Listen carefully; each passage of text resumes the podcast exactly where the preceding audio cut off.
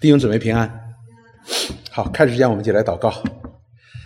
亲爱的主，我们感谢你来到你面前。我们虽然带着很多的重担，但是我们依然欢欢喜喜，因为我们相信你必为我们担着担子，使我们可以守节心清的来敬拜你，依然可以在你面前来蒙福。因为你告诉我们说你是天天为我们担重担的主，愿你施恩祝福我们下边的时间，打开我们心灵的眼睛，使我们得以有那得救的智慧，也得以更加的认识你，晓得你的心意，就使我们脚前有灯，路上有光。主，我们常常是自己封闭了我们自己，以至于不得见你的真光。愿你今天就祝福来帮助。使我们可以得以见你真光的照耀，除去我们许多的愚昧，也除去我们许多的质疑，使我们可以被你的真光所照，我们就行在光明当中，就远离黑暗。祝福我们下面的时间，我们在你面前这样祈求，这样敬拜，愿你悦纳和同在。我们祷告奉耶稣基督的圣名，阿门。我们今天进入到希伯来书的第十三章的第四节，我们看到讲到了信心，信心的果效，接下来就是这信心的果效显在我们身上，就是基督徒应该有的品格。这品格呢是应该被建立的。当讲到第四节的时候呢，就讲到了婚姻。有很多的时候呢，我们对婚姻的话呢，我们的看见呢。好像只是我们生命当中的一件事情，只是我们生命当中一个比较重要的事情，婚姻嘛。但是呢，我却把它画在一个基督徒的品格的里边，因为婚姻的意义远远超过我们从表象上所看到的，它应该成为一个基督徒品格的建立的。前面我们唱了两首诗歌，这两首诗歌呢。我唱的非常的感动，我非常的钦佩这些古圣先贤，他们把这么美好的诗歌留下来，为什么呢？有没有看到这两首诗歌？我看到两件事情，一件事情我们看到的是这位上帝，他们所赞美的这位上帝，或者说他们所祈求的这位上帝，在他们的生命当中太真实了。你只要从第一句他的歌词当中，你就可以体会到，是吧？当转眼仰望耶稣，我们回头看一下我们个人的生命，我们有多少次去仰望耶稣呢？什么叫转眼仰望耶稣？就是我们之前没有看他，所以我们需要当转眼仰望耶稣。然后呢，你要定睛在他奇妙慈容。因为我们常常不看他的，我们常常被很多的东西在吸引，所以我们看到这位诗歌的作者，他的生命经历当中，实际上是在教训我们，不要把眼睛转离耶稣，不要把眼睛转离这位耶稣救主的奇妙慈容。他要讲的是这件事情，所以我们看到太真实了。他甚至于说：“你天上的马拿降下来吧。”对于我们来说，这只是一句话而已。一节经文而已，但是对他来说，你快降下来，因为你降不下来，我就不能够活下去，好像我的身体没有饭食一样。所以我们看到，从诗歌当中，我们看到这位上帝对他们太真实了，不是他们生命的一部分，而是他们生命的全部，以至于说，你像马达一样对我这么重要。如果我不转眼，我不定睛。我就灭亡了，所以我们的生命当中，这位上帝是否是真实的呢？这是对我们每一个基督徒品格的一个考验。第二个，我们看到这些诗歌的时候，他们对这位上帝的认识，什么时候你才能够转眼仰望耶稣？因为你要认识他的时候。当你遇到紧急情况的时候，非常紧急的情况的时候，你脑海里想到的第一个要帮助者，那就是你所要定睛的。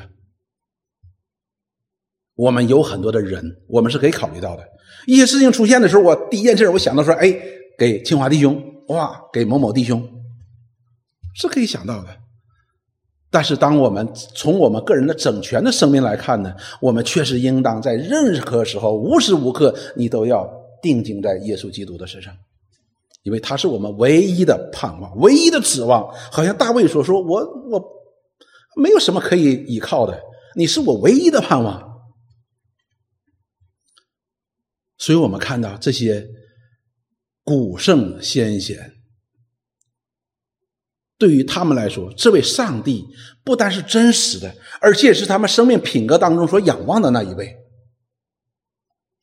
所以，我们的品格很重要，品格反映了我们生命的实质。如果我们总是需要不断的去转眼、不断的转眼，那表明我们一直在看这个世界。就这么简单，所以弟兄姊妹，当我们讲到希伯来书第三十三章的时候呢，是特别特别重要的，因为我们可以借着我们的品格、生命的品格来看我们生命的本质。当我们看到我们生命的本质的时候呢，我们就需要怎么样？需要被提醒，不是要提醒我们去转眼，而是要我们。定睛在那奇妙池中，因为我们出问题了。婚姻是最容易出问题的，为什么呢？因为这个关系是最紧密的，这个关系是最紧密的。我们中国人通常会觉得父母和儿女之间的关系是最紧密的，但是圣经告诉我们，夫妻关系是更加紧密的。我们常常会把婚姻当做我们人生当中的一个大事，哈！中国人四件事情当中，人生四件大事当中，就是一个啊，要结婚，因为什么呢？我们要独立，我们要生儿育女，我们要建什么？建呃，成家立业啊，这是个基础，我们都这么想。但是呢，婚姻是否仅仅是我们生命当中一件最大的事呢？或者是一个比较重要的事呢，实际是没有那么简单的。我们今天就借着希伯来书的第十章、十三章的第四节，我们重新来看一下婚姻。我们不是在解决婚姻当中的问题，而是我们回到婚姻的本质。我们今天很多的时候，我们把神在婚姻当中的祝福，我们把它堵上了，以至于使我们的生命就是乱七八糟的。所以现在我们回到婚姻的本质当中，我们来看。我们要回到这个本质的问题当中，我们解决这个本质的问题，使我们可以使神在婚姻当中祝福呢，成为我们生命的祝福。我们一起来看。首先，这里讲到了人人都当尊重婚姻，这是我们希伯来书第十三章的第四节所说的。婚姻人人都当尊重，这里并没有说基督徒尊重，非基督徒就不不尊重，人人每一个人。床也不可污秽，因为苟合行淫的人，神必要审判。这话是很重的，弟兄姊妹，这话是非常非常重的，不是一般的重。婚姻人人都当尊重。什么叫人人都当尊重呢？它的原文的意思是按照婚姻本身所应该得到的尊重，你必须全部给他，就是这个意思。Respect in full，你不可以某一些方面尊重他，某一些方面不尊重他，就是按照婚姻它本身的本质所应该配得的尊重，你必须全部给他，一点不差的，而且是人人的，每一个人的。所以这时候我们应该有个警醒：哇，原来婚姻如此的严重啊！这是个问题，这是个问题，这不是人人生的一件事情，而是一个问题。我们人人必须都回答的，我们人人必须都要有正确的认识的，否则后果就会来临。人人都要尊重，而我们每个人呢，都按照我们自己的方式来尊重婚姻。我们从来没有考虑过这位生婚姻的设立者他是怎么看婚姻的，所以我们每个人都觉得在自己的婚姻当中是忠诚的，在自己的婚姻当中是满足的。在自己的婚姻当中是尊重的，都觉得自己是个好丈夫，都觉得自己是个好妻子。我们从来就没有想过，在上帝设立婚姻的时候，他是如何来定义丈夫，如何来定义妻子。所以，我们今天很多的时候，我们的婚姻观是错的。因此，我们有意无形当中，我们都做了一些不尊重婚姻的事情，以至于我们不能在婚姻当中得到这样的一个祝福。好，那么我们就回到本源当中，我们看神是设立这个婚姻的时候。是怎样做的？我们首先看神造人，弟兄姊妹，《创世纪》无论怎么样来描述它的重要性，都不足以描述它的重要性。我们都回到，因为《创世纪》的第一章到第三章能够解决我们所有本源性的问题。我们看神造人的时候，这样说。二十六节，神说：“我们要照着我们的形象，按照我们的样式造人。神造人是按照神的形象和样式造的，弟兄姊妹，这是我们人唯一尊贵的地方，因为我们有神的形象，因为我们有神的样式。我们之所以为人，不是因为我们有多少钱。”不是因为我们有多么的成功，不是我们有多高的社会地位，和这些都没有关系，而是我们拥有上帝的形象。如果一个人他家财万贯，好像前面我们英语堂给给大家讲的一样，有法老一样的尊荣，但是他依然需要那个好像逃难的逃荒的雅各给他祝福。甚至于法老觉得自己是神一样的存在，但是雅各却给他祝福。雅各祝福第二次祝福之前说什么？我一生的平生的年日一百三十年呐，又短又苦，不胜于我的列祖。再给你祝福吧，啊，挺凡尔赛的是吧？这就是上帝眼中看什么叫尊贵。所以，我们今天要改变我们的价值观。什么才是真正尊贵的？是因为我们有神的形象。离开了神的形象，我们连尘土都不如。为什么？因为我们是有灵魂的，这灵魂要在审判当中灭亡的。好，我们看到了，使他们管理海里的鱼、空中的鸟、地上的牲畜和全地，并地上所有一切爬行的昆虫。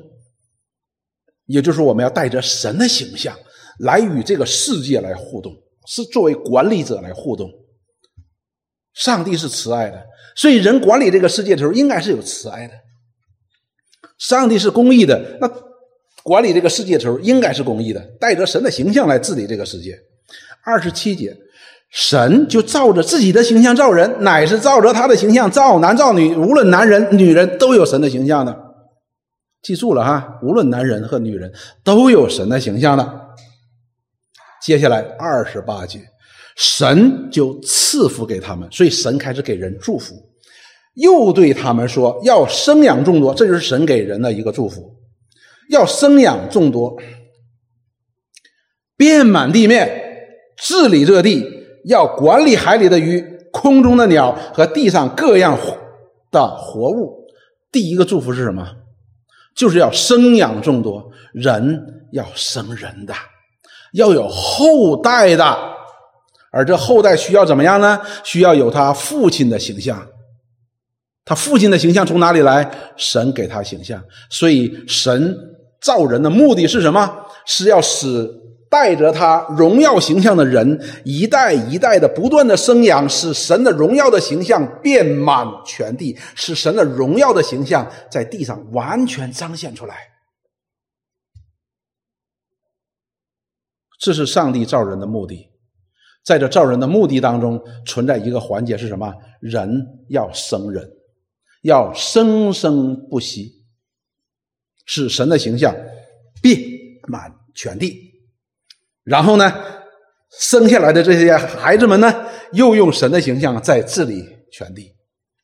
所以我们留心这里边神给人的一个祝福当中有一个环节，就是要生养众多。好，接下来我们看神给人设立婚姻。婚姻呢是非常重要的，因为神造人之后为人做的第一件事情，就是给他设立婚姻，因为设立婚姻才能够使他们怎么样，生养众多，遍满全地。所以你就知道，婚姻是这个祝福当中的一个环节。第二章的十八节，耶和华神说：“那人独居不好，我要为他造一个配偶，帮助他。”所以谁那人指谁呢？亚当说亚当独居不好，一个人住不好。这里我们留心啊，不是亚当不好，而是亚当独居不好。所以神要为他造一个配偶。这个配偶是什么意思呢？配的意思就是相配的意思，就是配合、合适、恰当。哎，要为他造一个能够适合他的、恰当的这样一个人呢？干嘛呢？来帮助他。所以我们就知道了，妻子的位置是什么呢？是帮助者，是帮助者啊！妻子是帮助者。接下来说，耶和华神用土所造的野地各样的走兽和空中的飞鸟，各样的飞啊，空中各样的飞鸟都带到那人面前，看他叫什么，那人就怎样。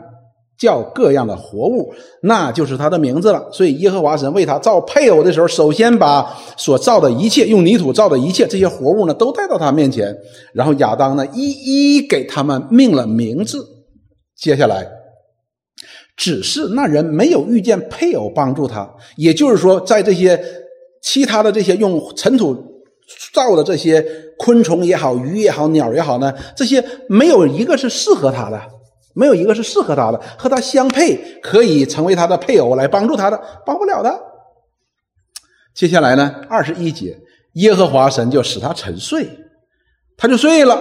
于是取下一条他的一条肋骨，所以取下的是亚当的一条肋骨，又把肉合起来。耶和华神就用那人身上所取的肋骨造成一个女人，领到他面前。所以耶和华神用亚当的一个肋骨造成了一个女人，就领到了亚当的面前。那人说：“这是我骨中骨，肉中肉，可以称她为女人。”所以说，女人呢是亚当给她的一个名字，叫女人。为什么呢？因为是骨中骨，肉中肉。是他身上的一部分，而且是那一部分哇，最美好的那一部分，骨中骨，肉中肉嘛，所以称她为女人，因为她是从男人身上取出来的。我们都知道，我们今天每一个人都是从妈妈生的，但是我们很难想象，第一个女人却是从男人身上出来的。好，接下来。第二十四节说：“因此，人要离开父母，与妻子联合，二人成为一体。”我的天哪！这二人是一体的关系啊！这个帮助者和那个独居不好的亚当，他们怎么能够成为好呢？使亚当成为好呢？使他们成为一体，就成为好了。当时夫妻二人赤身露体，并不羞耻。所以当时二人呢是没有衣服穿的，所以我们看到今天，我们实际上我们今天把我们的生命的价值寄托在某些名牌衣服啊、名牌包啊，或者是一些名牌的什么这些装的穿戴上，其实我们是我们在贬低我们自己的价值。这就是今天的社会，今天的社会我们在贬低我们自己的价值，觉得我我不戴某一个手表，我就我就我就没有价值了。我们会觉得说：“哎呀，我不开某一个车，我不住多大的房子，我就没有价值了。”但是不是这样子的？当时上帝造人的时候，并没有给他很多的名牌服装的，他甚至衣服都没有。但是二人赤身露体，并不羞耻。那么，我们从这个婚姻当中，我们看到神不但给亚当设立了婚姻，而且也设立了婚姻当中的法则，对吧？当神把那些所其他被造物带到他面前的时候，亚当没有遇到一个适合他的，这就是神在婚姻当中设立的法则。那些都不适合你，不是神所要给你做的唯一一个帮助者。所以我们要那些动物和它是什么呢？是不同类的嘛？人是人，动物是动物。这些这些是不能够混淆在一起的。人是有从神而来的灵魂的，而那些动物是没有的。所以婚姻第一个法则叫同类。但我们今年好像都突破了这个概念了。加拿大很快也会突破的。你跟猫啊、狗啊、鱼啊结婚都没问题的。不知道中我们加拿大这个什么熊什么比较多？我不骗你的。但是回到本源当中来的时候，上帝造人必须是同类。为什么？因为那些猫啊、狗啊不能够帮助你。你说，哎，能帮助我啊？我在家里边的时候啊，我让他给我拿啊去。拿一个苹果，他就打开冰箱门，打个苹果给我。这不是这这里边的帮助的意思哈，帮助不是这个意思。如果这个帮助什么都能帮助你的，机器人能帮助你。这里边的帮助是什么意思呢？就是帮助亚当成为好。那么什么叫好妻子的？你要听明白，否则的话你就当不了一个很好的一个帮助者。如果那些小猫小狗都能做的事情，你就做了那些事情，那。那不是帮助者，不是帮助，当然也要做这些事情了哈，彼此做个饭呐，呃，端杯水呀，送个药啊什么的，这也是需要的。但是更重要的是什么呢？是心灵上的帮助，使她丈夫能够更加有神的形象，这就叫帮助者，使丈夫在神的旨意当中能够更加的完全，这就叫帮助者。你是帮助者，你要帮助他更像主耶稣，更像神，把神的形象要活出来，这才是真正的一个帮助者。不是你帮助他升官，不是你帮助他发财，使他事业成功，不仅仅是如此，而这些都是不重要的。你要不要帮助你丈夫事业有成？当然要。要不要帮助你丈夫能够搞好人际关系？要，当然要。但是这不是最重要的，最重要的是你要让你的丈夫更加像主耶稣，更加有神的形象。这是妻子作为帮助者应该做的。因为什么呢？因为那些动物跟人是没办法做灵性的交通的，因为动物是没有灵性的。我们人是有灵性的，才能够沟通的。我们今天。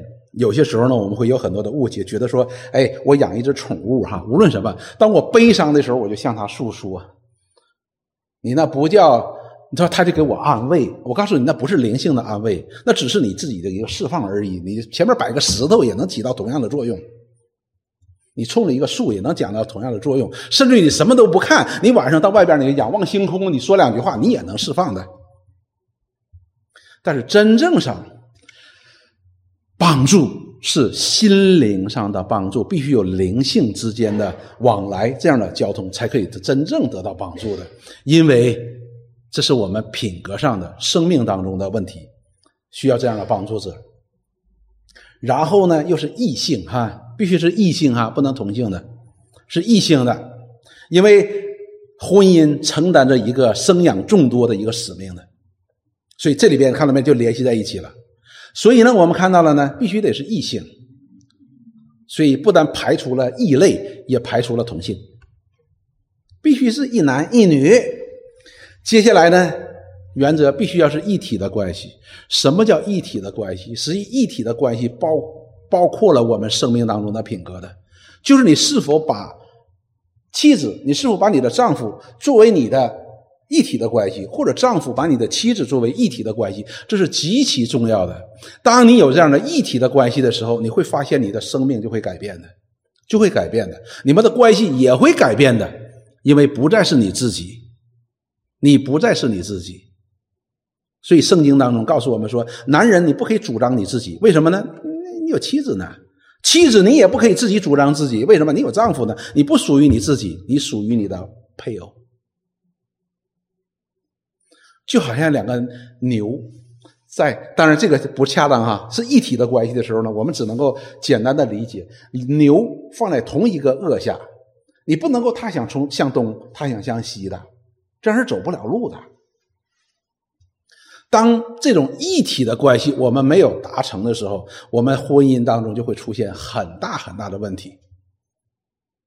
比如说，你们就不能彼此相爱。你说，哎，我们彼此相爱啊。你问丈夫，你爱不爱你妻子？丈夫说：“爱的要死，为他舍命。”然后就问他妻子：“你丈夫说爱你，爱的要死，为你舍命。”妻子怎么说？切，他一点也不爱我。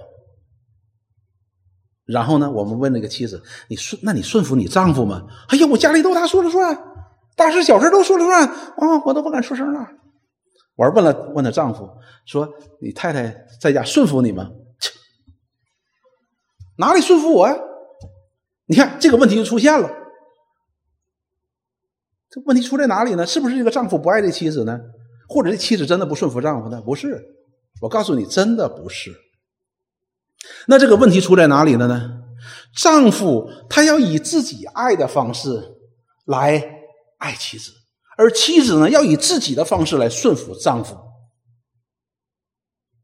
所以，就是丈夫以为很爱妻子，妻子丝毫感觉不到；妻子觉得自己非常顺服丈夫，丈夫同样也觉得感觉不到。这是一体关系吗？不是的，很显然不是一体的关系。因为当你去爱一个人的时候，你要以对方为益处的，何况一体的关系呢？圣经当中一体的关系讲的是非常好的，哪有一个人右手拿着刀去砍左手的呢？没有啊。人不会伤害自己的，而在以佛所书当中讲的更清楚：你不爱你的妻子，就是不爱你自己；你不尊重你的丈夫，不顺服你丈夫，就是实际上不尊重你自己。这就是一体的关系嘛。但是我们在我们的生命当中，往往感受不到这个，我们都希望把对方能够扭转过来，来适合我。所以这不是一体的关系啊！所以一体的关系当中包括了很多。如果我们真的能够明白夫妻是一体的关系的时候，你就做很多的事情都是需要很自然的了，就成为你生命当中的一个品格了。当你左手被被被东西刺了一下，你右手自然就会去去去抚慰他，你不需要去想我要不要去帮助帮助他。甚至说：“哎呀，无所谓了，他他这个左手平时挺坚强的，就让他坚强吧。”你不会的。所以我说，婚姻当中最能够体现我们的品格的，特别能够体体现我们和神之间的关系的。如果我们真的知道婚姻是神所设立并设立的法则，你敢轻易违背吗？你不敢，我也不敢。但是我们为什么如此的在婚姻当中任意妄为呢？就是因为。我们虽然进入这种一体的关系，但是我们并没有真正进入到一体的关系。我们依然自我为中心，所以我们要以我的方式去爱你，然后呢，我要以我的方式去顺服你。我管你接受不接受呢？所以有一首歌唱嘛：“你给我的爱不是爱吗？你给我的顺服不是顺服，是你以为顺服。”所以，这是我们一定要。明白的一件事：如果我们是一体的关系，我们就是不一样了。当妻子有一些什么问题的时候，你就好像说，就好像你的左手受伤了一样，你右手是不是嘎哒？你这哎，就怪你，你你瞅你傻了吧唧的，为什么去摸那个刀呢？你会不会？你不会的，而是你去抚慰他。妻子也是如此，你是帮助者。当你看到丈夫需要帮助的时候，你会不会骂他？你真笨，你真蠢，你缺少智慧。来吧，我来吧，我上。你会吗？你也不会，因为不是要使你好，而是要使他好。他的好就是你的好，姊妹，你要认清楚。圣经告诉我们说，丈夫是妻子的头，所以妻子们就都低头。但是还有一节经文告诉我们说，妻子是丈夫的冠冕。哎，抬头吧。所以，妻子是丈夫的冠冕。当你丈夫抬起了头，人才能看到你冠冕。你把你丈夫脚踩在脚底下，那冠冕就没有了。所以，我们要明白这一体的关系。一体的关系包含了婚姻当中几乎所有的品格，几乎所有的品格。所以我们不能够把这一体的关系讲的更加的怎么样的来详细。好，我们要一点一点的晋升，这是神为婚姻所设立的法则。为什么人人都当尊重？因为这是神设立的法则，你自己不能发明，你自己不能发明。所以我们说，当一个婚姻按照神的旨意建立的时候，按照神的旨意呃设立的法则去建立的时候，这就叫幸福婚姻。这幸福的婚姻，神就会把他的祝福源源不断的赐到这个婚姻当中，并且借这个借着这个婚姻赐给他的后代。我有些时候我会跟年轻人讲一句很严肃的话，我说你要对你的婚姻要非常的严肃，因为这不是你自己的事情，包括你的子孙万代。你不能说我高兴就行，你高兴不行，不是你高兴就行的问题，因为还涉及到你的子孙万代的。因为婚姻是神所设立的，这法则是神所设立的，人人都当尊重。基督徒要结婚，非基督徒也要结婚。婚姻对人人都有效，人人都必须尊重，这是一个态度的问题。所以这个态度的话呢，我们必须要认清楚，尊，因为是神所设立的，并且是神设立的法则，那么我们就必须尊重他，不尊重他，我们就必得这不尊重的报应。好，态度要端正，要尊重。接下来，床不可污秽。那么这里边讲的很显然讲的就不是一个。夫妻之间性格不和睦的问题，而是讲到一个圣洁的问题。这里说，人人都当尊重，床也不可污秽。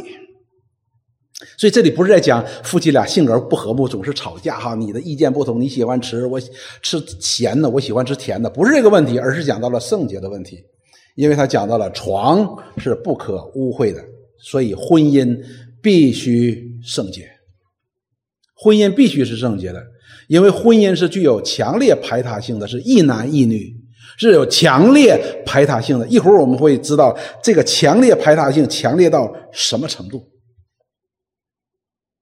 那么这里首先告诉我们说，床是不可污秽的，就是不可有与第三者或者说淫乱在婚姻当中必须要被杜绝的，必须要被杜绝的。甚至于当我们去读真言书的时候，那里面讲到了才德的妇人。说才德的妇人，她的一生对她丈夫都有益无损。她没有说：“哎，你结婚之后对她就有益无损呢？”不是的，而是一生都对她有益无损。当然这句话也适合才德的男人。才德的男人，你也应该对你的妻子一生都有益无损。我们今天通常奉行的政策是原则是什么呢？结婚之前你随便想咋地咋地，结婚之后我就收心，那不行的。结婚之前怎么算？你要一生都与这个婚姻是有益无损的。所以婚姻的圣洁是极其重要的。为什么呢？因为我们就要和前边的联系起来，因为婚姻承载着生养众多的这样的一个。责任呢？如果婚姻不圣洁，直接影响到的是什么？子孙后代。因此，我们看到这个世界，我们都读过以前很有名的一本书，叫《十日谈》。傅家秋，神圣罗马帝国是从什么地方坠落的？淫乱。我们看到好多的历史当中，这些国家的颠覆，一个很强大的国家，最后怎么样？分崩离析了，出于哪里？出于淫乱，叫什么？呃，叫我们中国人叫什么？骄奢淫逸，就败亡了。因为什么？就是你一不是一代不如一代的问题了，而是都是在罪孽当中生的，而是在不圣洁的婚姻当中所生的，你就知道。婚姻对这个国家是多么的重要，而我们今天我们看见魔鬼的诡计一直都是如此的，都是在我们的家庭当中在攻击我们，所以我们看到无论对性别的定义、对婚姻的定义，都在摧毁我们的婚姻。比如说，说有个地方，这个地方呢，说以后呢，只要你生孩子就行，无所谓，你跟谁生都行。我的天哪！这成何体统啊！生下来这孩子，他的爸爸不是正常爸爸，他妈妈也不是正常的妈妈，你就知道人性就会堕落的多么的严重。所以从这里边我们看，圣洁是保证能够有圣洁后代的一个根本。否则的话，床被污秽了，那么产生出来的就是污秽、污秽、污秽，人就都被污秽了。好了，那么我们来看哈，在立位记当中，我们在旧约圣经当中，特别是在申命记当中哈，那里边还有民数记，那里边给出了很多神的律法，都是关乎。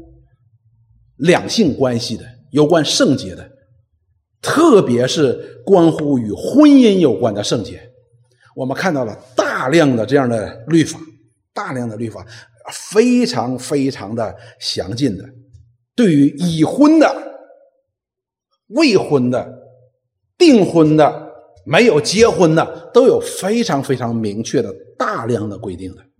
我们来看立位记当中，神对那些服侍他的立位人是怎么样要求的？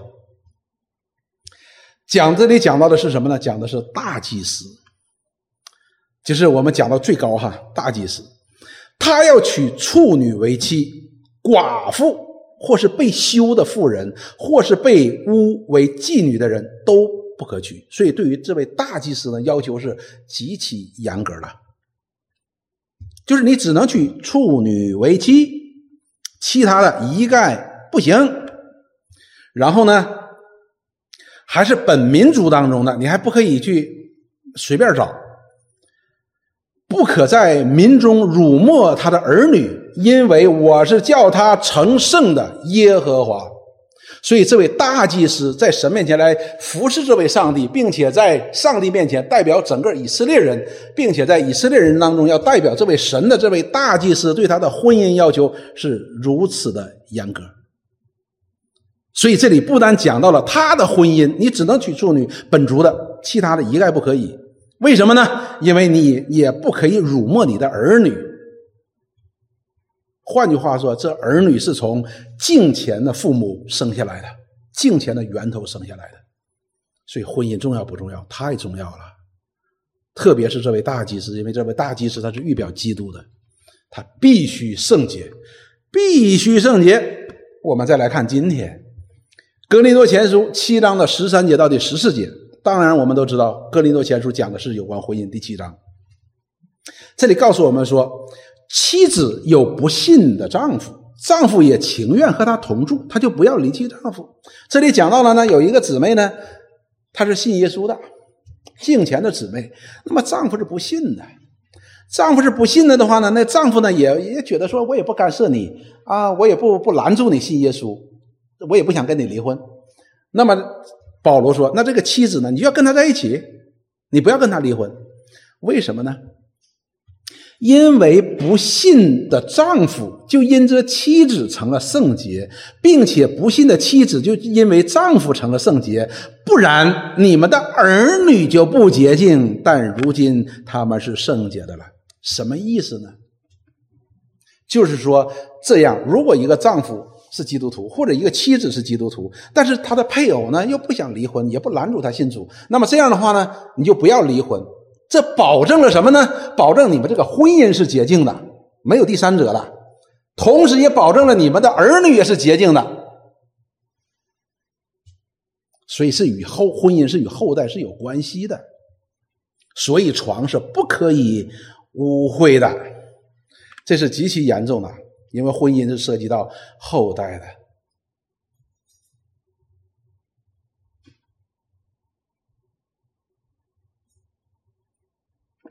我们接下来再看，苟合行淫的必审判。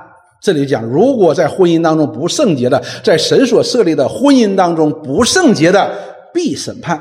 还是第四节说，因为苟合行淫的人必要审判，就是违背了这个圣洁的原则的这样的一个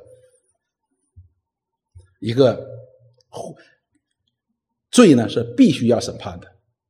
我们今天。很多的时候，我们看那些离婚的人，他们通常都会有一个理由。之前的理由呢是什么呢？三十年前的理由是我们性格不合。今天的理由是什么呢？不爱了，我们没有爱了。所以之前的时候呢，我觉得三十年前的时候呢还好一点，性格不和睦，这还至少与一体关系有一个有个关系在里边。我俩性格不和睦，不一样。今天呢，非常的明白，就是我不爱你了，我不喜欢你了，no more，就与人的本性是一点关系都没有了。所以，我们今天呢，就完全已经完全离弃了婚姻的根基。婚姻的根基不是彼此相爱啊，彼此相爱是婚姻的一个结果。婚姻的根基是什么？是圣洁。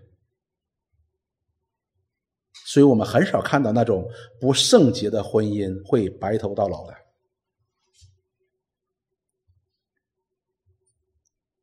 所以，当我们处理有关婚姻的问题的时候呢，就是圣洁的婚姻和不圣洁的婚姻，哈，我们都是把它区分开来的，不同的处理的方法了。我们中国桥的团契，这是一个很大的一个话题的，就是有关离婚再婚的问题。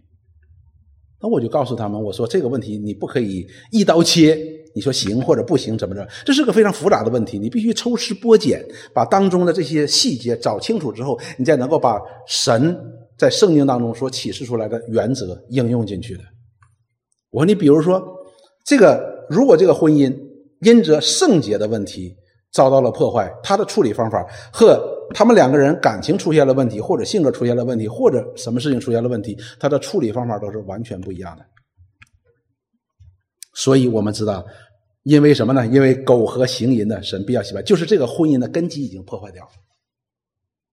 婚姻的根基已经破坏掉了，因为这是对神的一个严重的一个本性上的攻击。我们一起来看《出埃及记》。第二十章的第三节到第六节，这是神借着摩西向以色列人所宣布的十诫当中的第一诫。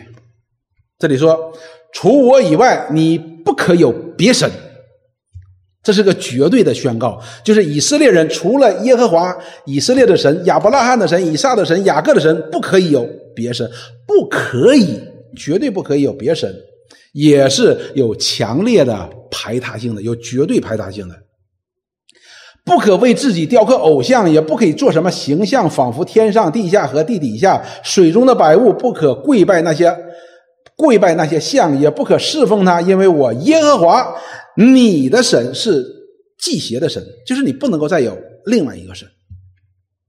祭邪呢？这里边我们记住这个词，我们记住这个英语的单词，这叫祭邪。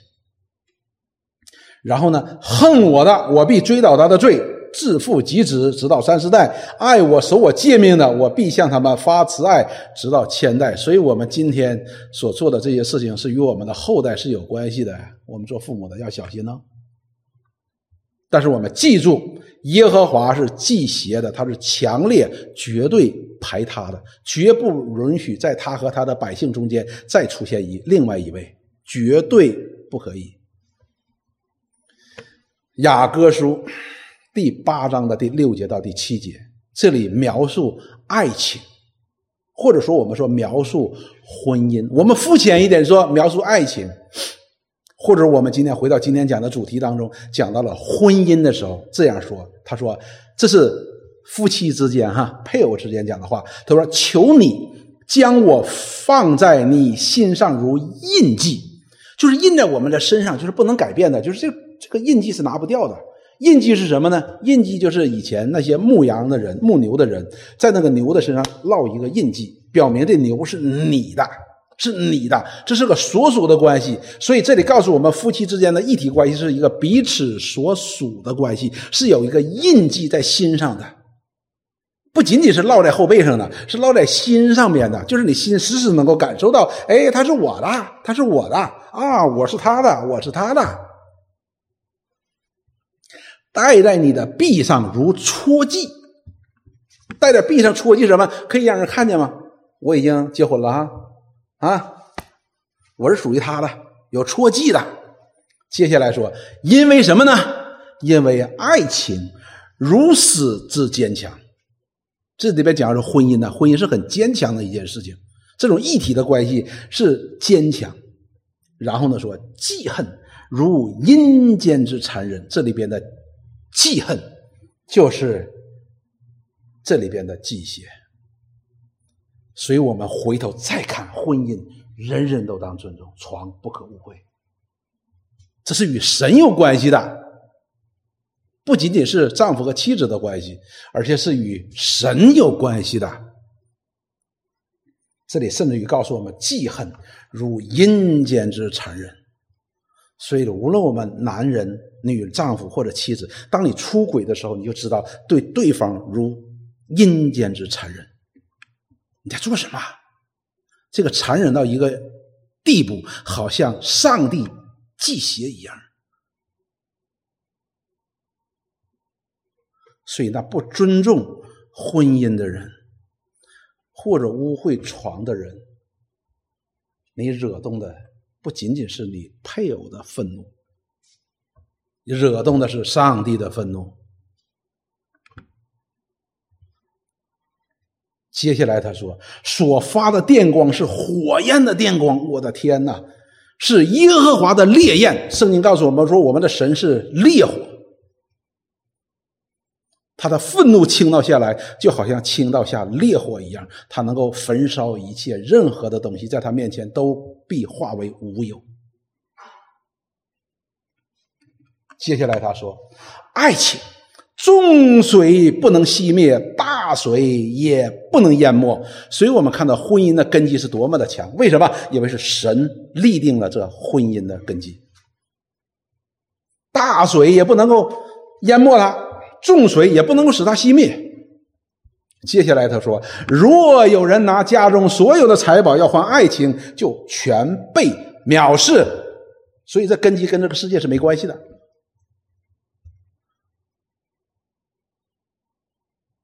所以，我们就现在开始明白一件事情：婚姻并不是一个男人和一个女人之间的关系，涉及到了谁？涉及到了神。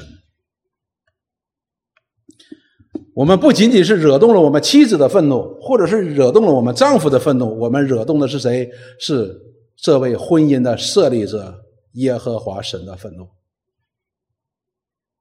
所以我说，我们对婚姻的态度。应该是我们的品格，因为神已经定下来了，我们没有任何一点的余地你去改变，所以应该是你的品格。我们接下来看《以佛所书》第五章的二十二节到二十三节，这里讲到了夫妻当中的法则。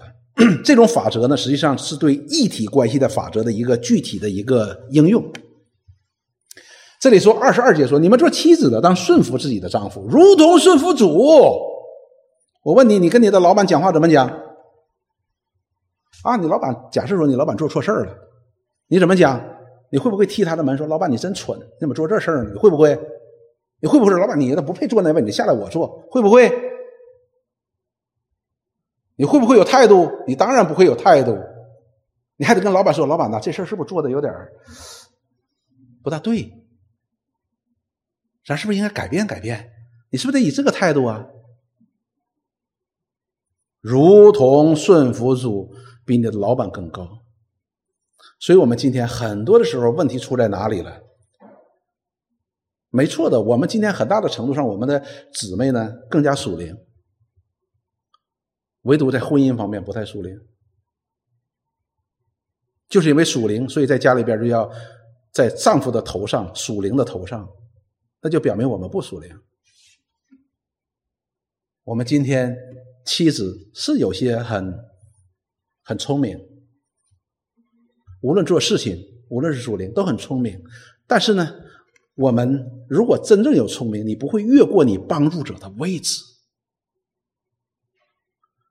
妻子在家里永远是一个帮助者的身份，不是说你低下，你是帮助者。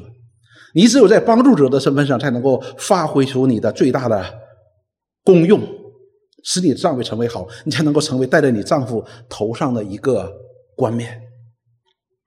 我给弟兄姊妹举过这样的例子的，弟兄姊妹，你真的我我不我愿意再讲一遍，什么叫妻子是丈夫的冠冕？我们做丈夫的，你也要你你也要你要听的。你比如说，我以前的时候，我在公司里边，我总是出差的。我出差呢，一般都是出很长的差，有时候一个月、两个月、三个月、半年。所以呢，我会带很多的东西的。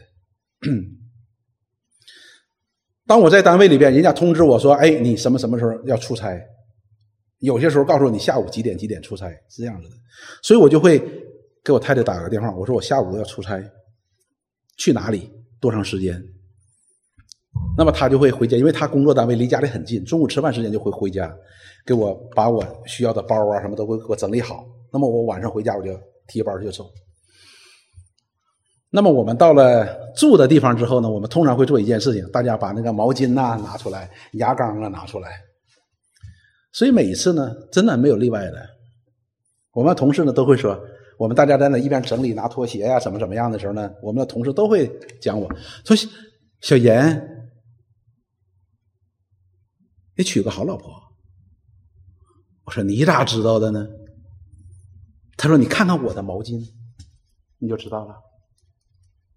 你看看我的牙刷，你就知道了。你看我连拖鞋都没有的。”他说：“你看看你里边。”还有茶叶，有剃须刀，最重要的是我一定要备一瓶药，那个药永远都会带着的。所以大家就说啊，你老婆真真好。他没有夸我的，他说小严你真好，他不会这么说，他是夸你老婆。所以这就叫妻子是丈夫的冠冕，妻子的荣耀借谁谁得出来？借着丈夫得出来。所以我们妻子哈。顺服丈夫，如同顺服主。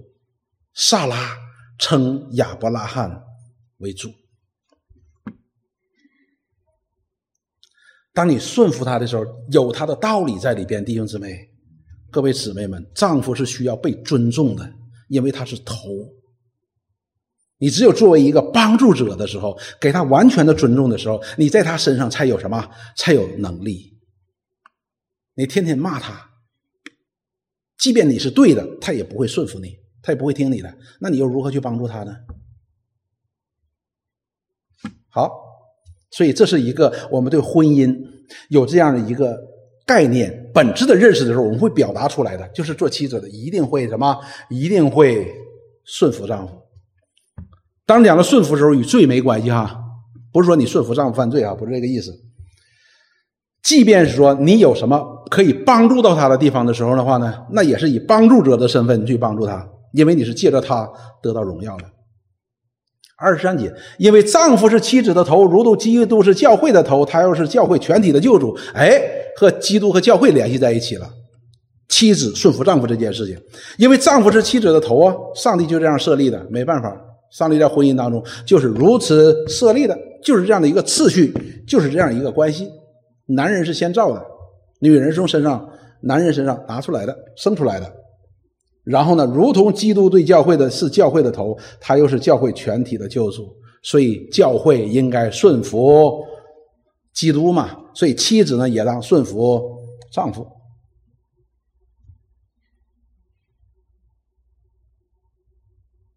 好，那这个这里边接下来我们再看哈，十五到二十，对不起，是我也写错了。然后呢，我们哦，我们继续往下看啊，继续看二十五节，五章的二十五节。那么这里就是说，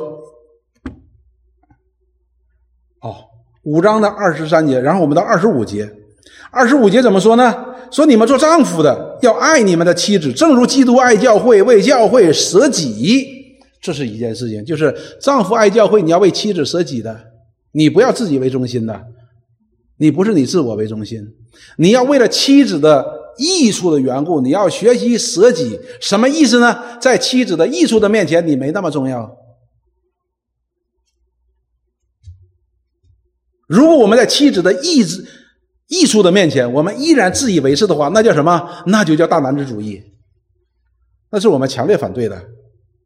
你要为妻子的益处的缘故，你要为要舍己的，舍下你自己，放下你自己，你没那么重要，你哪里有那么重要？你说我累，你累没那么重要。你说我没时间，你没时间没那么重要。你要为了你妻子的益处的缘故，你要放下你自己，你要学习放下你自己，好像基督为教会舍己，基督为了教会的益处，为他百姓的益处，他舍己了，他就被钉死在十字架上，而那些蒙他拯救的人还在下边来讽刺他、挖苦他、嘲笑他。这就是丈夫应当做的，这是丈夫应该学习的榜样。你没那么重要，面对你的妻子、你的儿女的需要的时候，你没那么重要。OK，记住，做丈夫的你要舍己。基督为教会设计，基督并没有因为教会，因为他说要拯救的人对他的顶撞，就放弃算了算了，你们这些人不值得救的，不是的，而是他依然走上十字架。而那些高呼“定他十字架，定时他十字架”的人，就是要耶稣所要拯救的人。这叫舍己。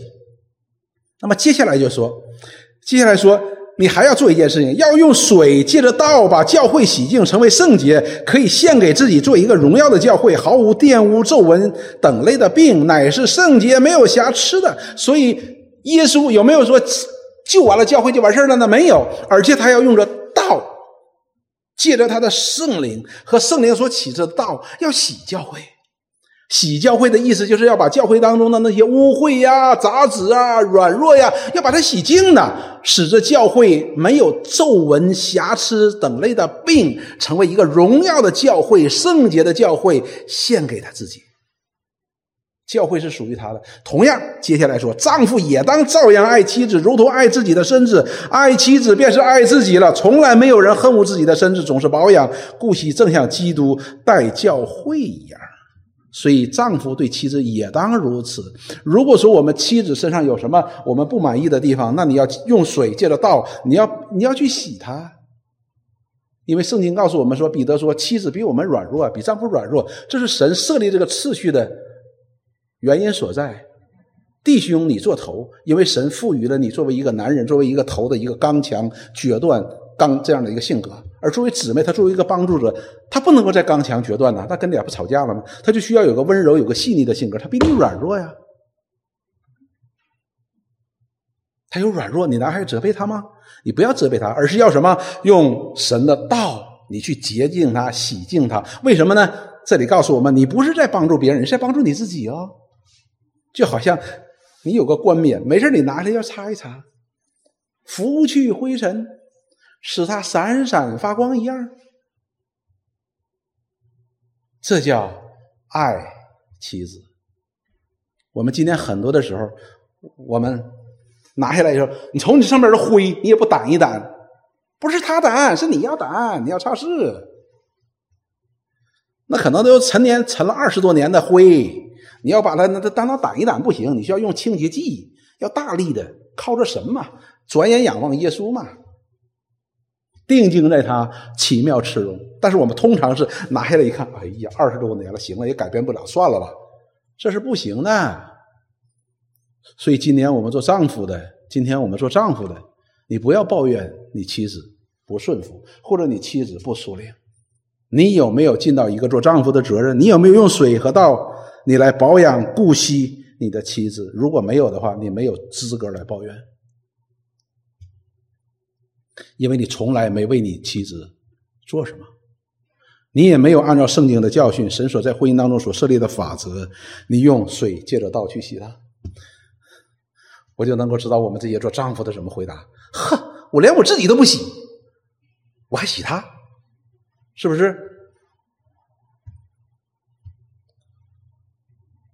就是丈夫也没有按照法神的法则去做，就不要说怎么样带妻子去做了。所以我们还埋怨妻子不顺服，妻子说：“我自我也不知道咋顺服啊，你也没告诉我。”但是有一天，当我们面对上帝的时候，你是丈夫，你是父亲，你就要作为头来负这样的责任。接下来又说了，第三十节五章三十节，以佛所书说：“因我们是他身上的肢体。”啊，我们是基督身上的尸体，主都这样为我们舍命来保养、来顾惜，用水借着道和他的血来洗我们，何况我们的妻子呢？他和你不也是一体的关系吗？你不更应该像基督一样来爱他，来洗他吗？使他成为一个圣洁的、才德的妇人，来归给爱自己呀？你没归给别人，是归给自己的。也就是说，我们有益于我们自己的事情，我们都不会做。这是我们丈夫愚昧的地方。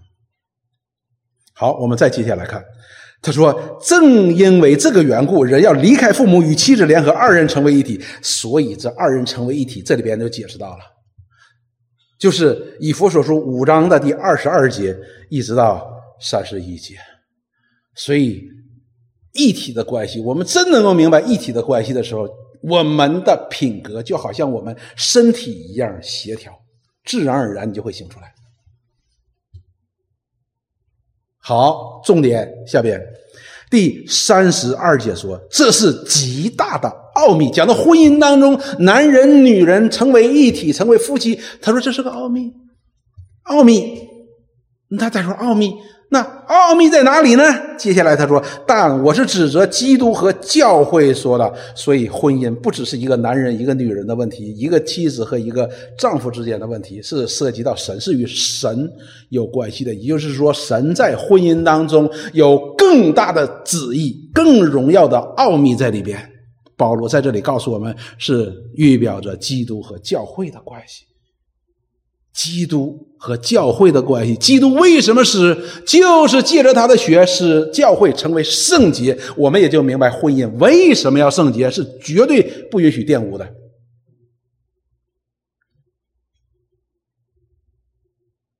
因为这里边预表着基督和教会的关系，也就是说，我们可以使我们可以在。人的最基本的这个夫妻的关系当中，这种最紧密的一体的关系当中，我们来体会这位上帝和我们之间的关系。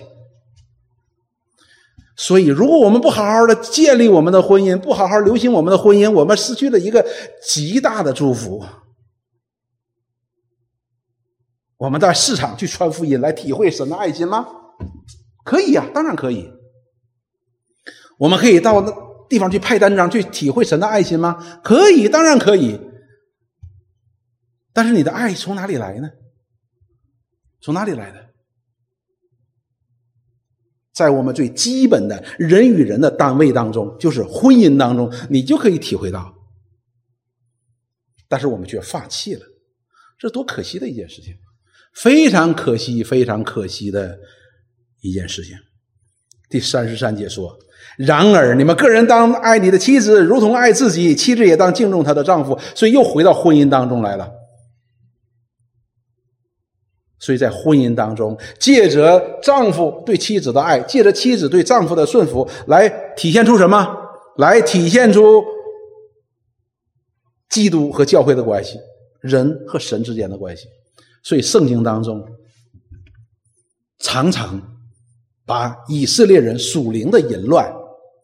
比作婚姻，对吧？因为他们又请了另外一个神，或者又拜了另外一个偶像，所以这里边已经他们又跟另外人好像结婚了一样，所以叫属灵的淫乱。所以婚姻是个奥秘的，弟兄姊妹，婚姻是个奥秘的。既然讲到奥秘，并且保罗在这里已经解明，我们都人人都当尊重，人人都当尊重，何况我们这些基督徒呢？我们必须要持守婚姻的圣洁，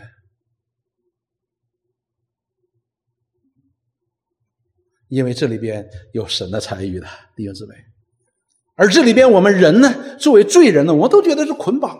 啊，我们都喜欢放飞我们自我，但是神这里边要告诉我们，他如此的以圣洁作为婚姻的根基呢，他是要祝福人，不是要捆绑人。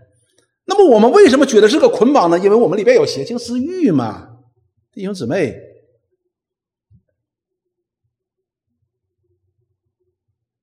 婚姻是有神参与的，并且婚姻是预表着神与他百姓之间的关系的。圣经告诉我们说，教会，教会是基督的新娘啊，新娘啊。谁不希望新娘是圣洁的呢？何况基督呢？所以，我们今天我们看得见的是我们在婚姻当中的这样的关系，而却我们可以体会到神与他百姓之间的关系，与教会之间的关系。所以，我们再回头再去明白圣经当以呃第四节十三章的第四节告诉我们：婚姻人人都当尊重，床不可污秽，因为苟合行淫的。必被审判，这个词是非常强烈的。我们来看《哥林多前书》第六章的十五节到第二十节，保罗这里同样在讲婚姻的问题。第六章、第七章在讲婚姻的问题，因为哥林多教会就出现了婚姻当中的问题。保罗这里说：“岂不知你们的身肢是基督的身体吗？我们的身体是基督的身体，而是基督的肢体啊，是是基督的肢体，肢体啊，我们与基督是相连的哈，我们的身体也是有份儿的。接下来说，我可以将基督的肢体作为娼妓的肢体吗？断乎不可。也就是我们一方面我们说，哎，我是属基督的；另外一方面，我们像妓女一样，又跟另外一个神在勾勾搭搭，可以吗？不可以。”接下来就说：“岂不知与娼妓联合的，便是与他们成为一体吗？”哇，这个明白什么意思没有？耶和华神说，在他和他的百姓中间，不可以有第三者，婚姻也不可以有第三者。当第三者出现的时候，我们相当于就和第三者联合了。所以性关系啊，弟兄姊妹是个奥秘，性关系是个奥秘。圣经当中讲到亚当和夏娃的同房叫认识，这是个奥秘，弟兄姊妹。所以这里告诉我们说，如果你跟婚姻当中的另外一个人、第三者出现了，和他发生性关系，你相当于和他联合了，就好像以色列人拜假神一样，让上帝恨恶，因为你和他联合了，和他成为一体了。本来应该跟丈夫成为一体的，这样就跟另外一个人成为一体了。这是不可以的，因为主说二人要成为一体，所以性关系是一个很奥秘的，我们都应该有个敬畏之心。第十七节说：“但与主联合的，便是与主成为一灵了。”哎，这个是一样的啊。我们跟主联合成为一体，我们就是主的身体吗？我们跟那妓女、跟那个偶像联合，那就跟他一体了。婚姻当中也是如此。所以呢，十八节说：“你们要逃避淫行，就是淫乱的事情。”哈。人所犯的无论什么罪，都在身子以外，唯独行淫的是得罪自己的身子，就是在我们这个身体上边直接得罪神。而我们的身体是什么呢？是基督的尸体。所以你就知道了。我问你一件事情，比如说你走在马路上，你看着那个地上有一些不干净的东西，你会怎么办？你会绕过去，对不对？但是我想问的是，如果有这堆不干净的东西一下掉在你的头上，或者掉在你的手上，你会怎么办？你会怎么办？你一定会把它洗掉的，你不会觉得无所谓的。为什么？因为这东西已经掉到你身上了，和你的身体有接触了，已经密不可分了。你一定要把它洗干净才可以的。所以，为什么神是如此之恨恶婚姻当中的不圣洁，或者叫淫乱的罪呢？就是因为这是直接得罪我们的身体，而我们的基督徒呢，我们的身体就是圣灵的殿。当我们讲到我们的身体就是圣灵的殿的时候，我们就知道一件事情：当一大卫要把耶和华神的约柜从大卫的城请回来的时候，那个乌撒坐了一个牛车，祭司。坐个牛车，当他牛车拉着这个约柜走的时候，呃，地不平啊，那牛失前蹄，这个就掉下来了。乌撒就用他的手去扶，耶和华神当时就要乌撒死在那里。所以你要知道，这位上帝是怎样圣洁的一位上帝。我们竟然一边说我们是圣灵的殿，神住在我的里边，我又一边去沾染那污秽。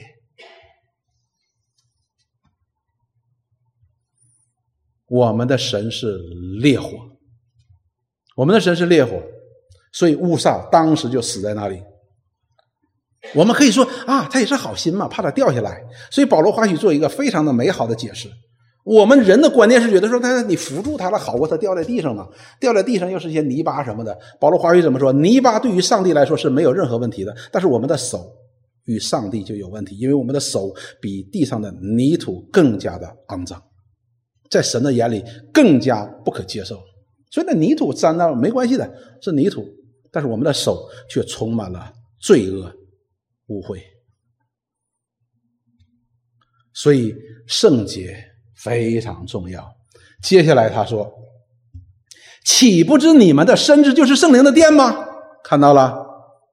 接下来说：“这圣灵是从神而来的，住在你们里头，并且你们不是自己的人，不是你自己的人，就是你不能主张你自己啊，你自己不能想怎么样就怎么样，因为这是神的殿，这是不可以的。”接下来他说：“因为你们是重价买来的，所以要在你们的身子上荣耀神。丈夫不能够主张自己的身子，因为属于妻子；妻子你也不能主张你的身子，因为属于你的丈夫。所以到现在为止，弟兄姊妹，我们就明白为什么把婚姻当做一个品格，而不是当做一件事，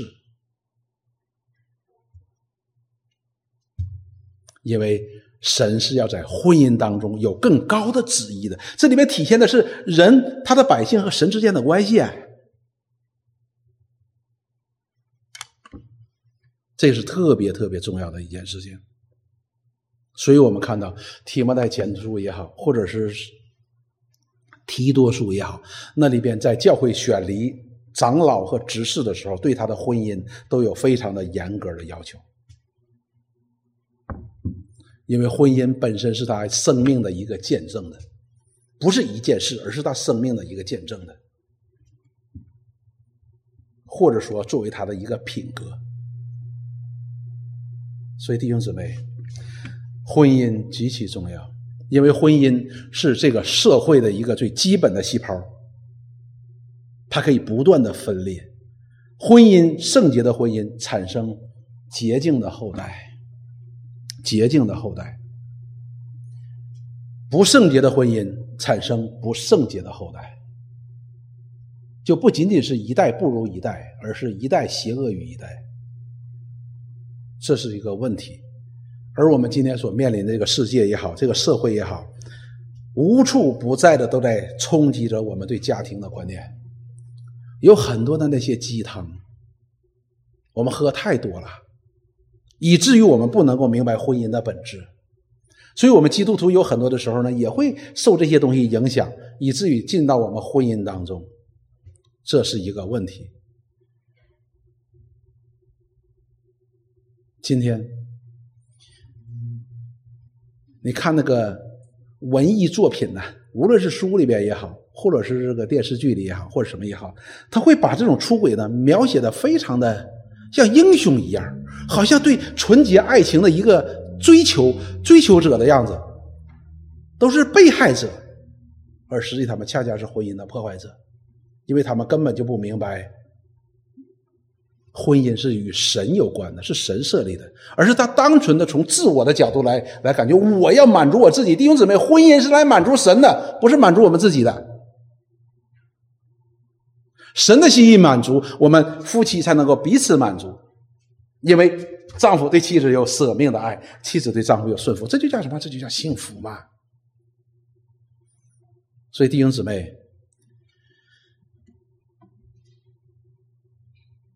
希望呢，我们能够在婚姻上面，我们能做得更加的有智慧。如果说我们在我们的事业，在我们的学业上，我们需要常常转眼仰望耶稣的话，那么你在婚姻上，你必须。常一直都定睛在他奇妙慈容，因为没有一个人可以在人的面前，在上帝的面前夸口，我就一定不出问题。这件事情谁都保不齐，没有任何人可以说我就一定没问题的。当你说一定没问题的时候，那你就一定是有问题。大卫，大卫也有问题啊，是吧？这个亚伯拉罕。关键时刻，她是我妹子，是不是？这显然是她是她，我是我是我妹子。所以在这些事情上呢，盼望我们能够因着对神所设立的婚姻的目的和所设立的法则的认识，希望我们能够更好的来建立我们的婚姻。我们不要因为我们的婚姻的上边蒙了太多、时间太长这样的灰尘，而放弃去擦拭它。千万不要放弃，因为你放弃，你是放弃你自己，或者说你就不相信上帝在婚姻当中的旨意。圣经告诉我们说，是不是因为我们好，主耶稣才救我们呢？不是，是因为我们还做罪人的时候，我们还顶撞神的时候，我们做他仇敌的时候，基督就为我们死了。我们丈夫要有这个心心态啊，不是你妻子变得可爱了，你再去爱她，而是她不可爱的时候，你才去爱她。今天早上看到一个一个基督徒发的一个一个。一个一个一个一个视频啊，不是扯淡的视频啊，正常的视频，我看很好。那个视频的名叫什么呢？那朋友圈有我微信的你都看见了。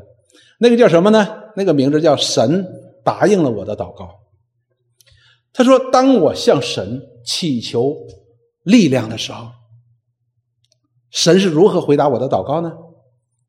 神就让我遇到许多的困难。”你不遇到困难，你如何使神的力量能够在你的身上彰显呢？他说：“当我，我的我有点忘记了，我就想一想。”他说：“当我向上帝祈求智慧的时候，上帝又给我出了很多的难题，让我去解决。啊，上帝是这样回应我们：如果你不遇到问题去解决的话，你上哪里学智慧去？”你上哪里去认识上帝的智慧去？你没机会的。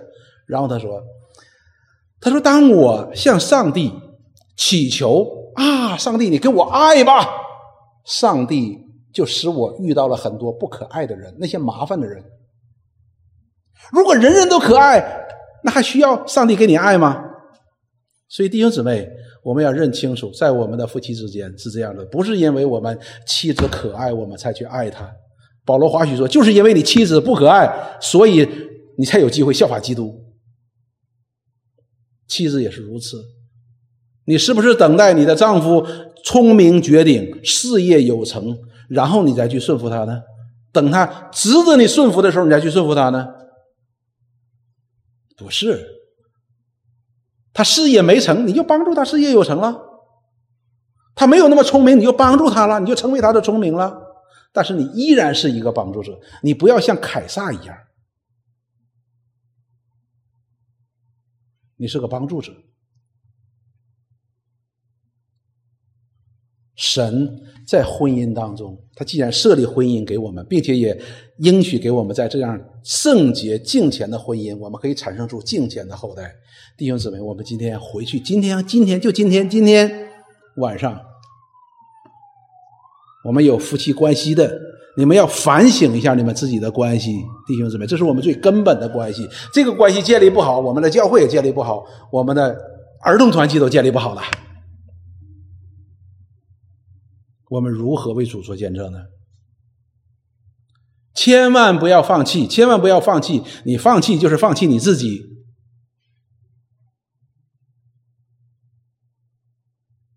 要重新的来建立。因为这是我们的见证，也是我们的品格。因为神要在婚姻当中大大的来祝福我们，不但让使我们可以经历神，让我们可以亲身体验在婚姻当中，你可以体验基督与教会之间的关系。你不想体验吗？我们现在不是天天都盼着基督再来吗？神就把婚姻。真实的摆在我们面前，让我们去经历、去体验。所以你不能放弃的。所以愿我们的每一个弟兄，你是做头的，你是做头的，你要为建立这样合神心意的圣洁的蒙福的婚姻，你要负责的。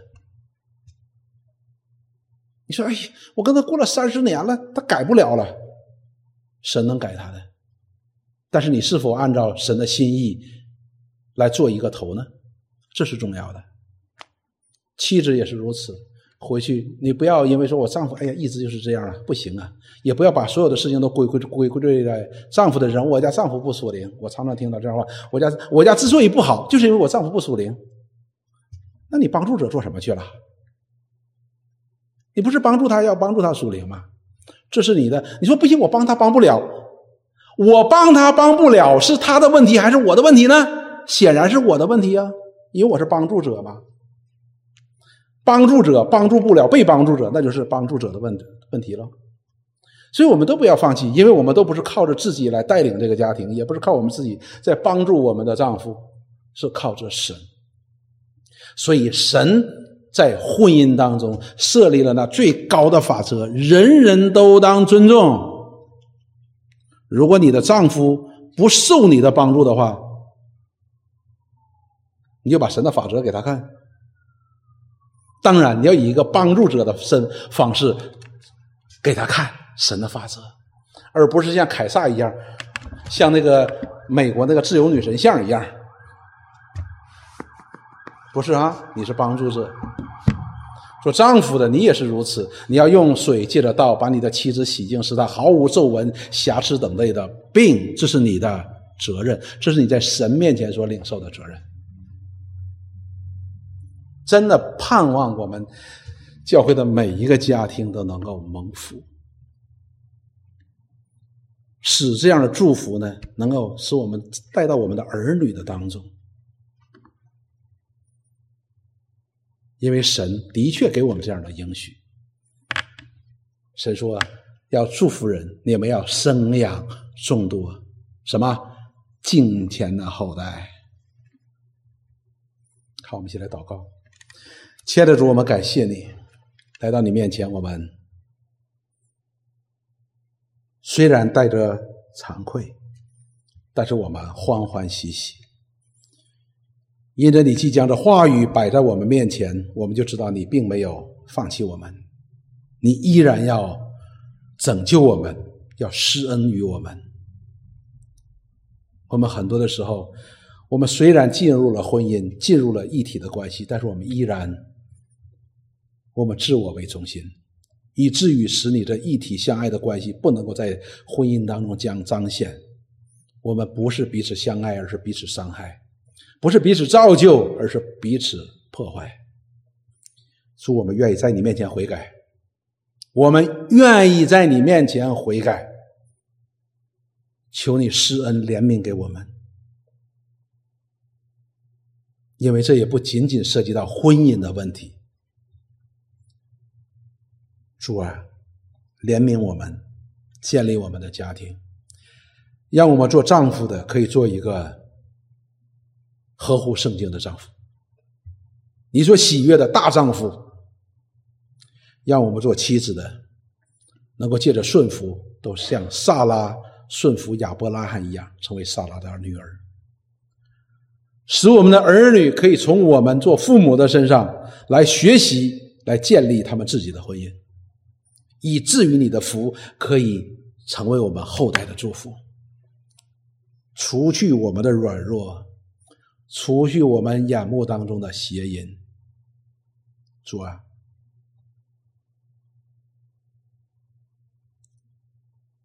愿你以圣洁为衣衫，来披戴在我们每一位的婚姻当中，每个家庭的婚姻当中。使你的爱、你的包容、你的怜悯、你的舍己都可以彰显。感谢赞美你，祷告奉耶稣基督圣名，阿门。